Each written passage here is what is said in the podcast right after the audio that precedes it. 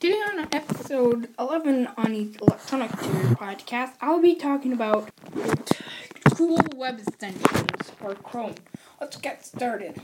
So, one of the ones I like is Gmail Checker Plus. What it does is alerts you when you get new emails when you're on a browser, on your browser. And it does also show you all your mail and the ones unread. Number two is Malwarebytes browser extension. What it does is block malware and, and risky websites.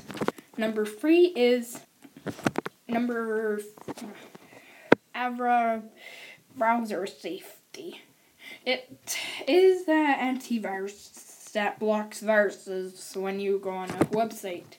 It also is an ad blocker and it's uh, a tra- and it, it blocks trackers. Now, I didn't need to restore my browser, so it won't, because I didn't need to restore my browser from the latest format, which I needed to do. So, on, but I, but I already did block 543 ads and trackers in two days. But it is going to be a, a thousand soon, which it does work. Number three is no, number four is LastPass. As a browser extension.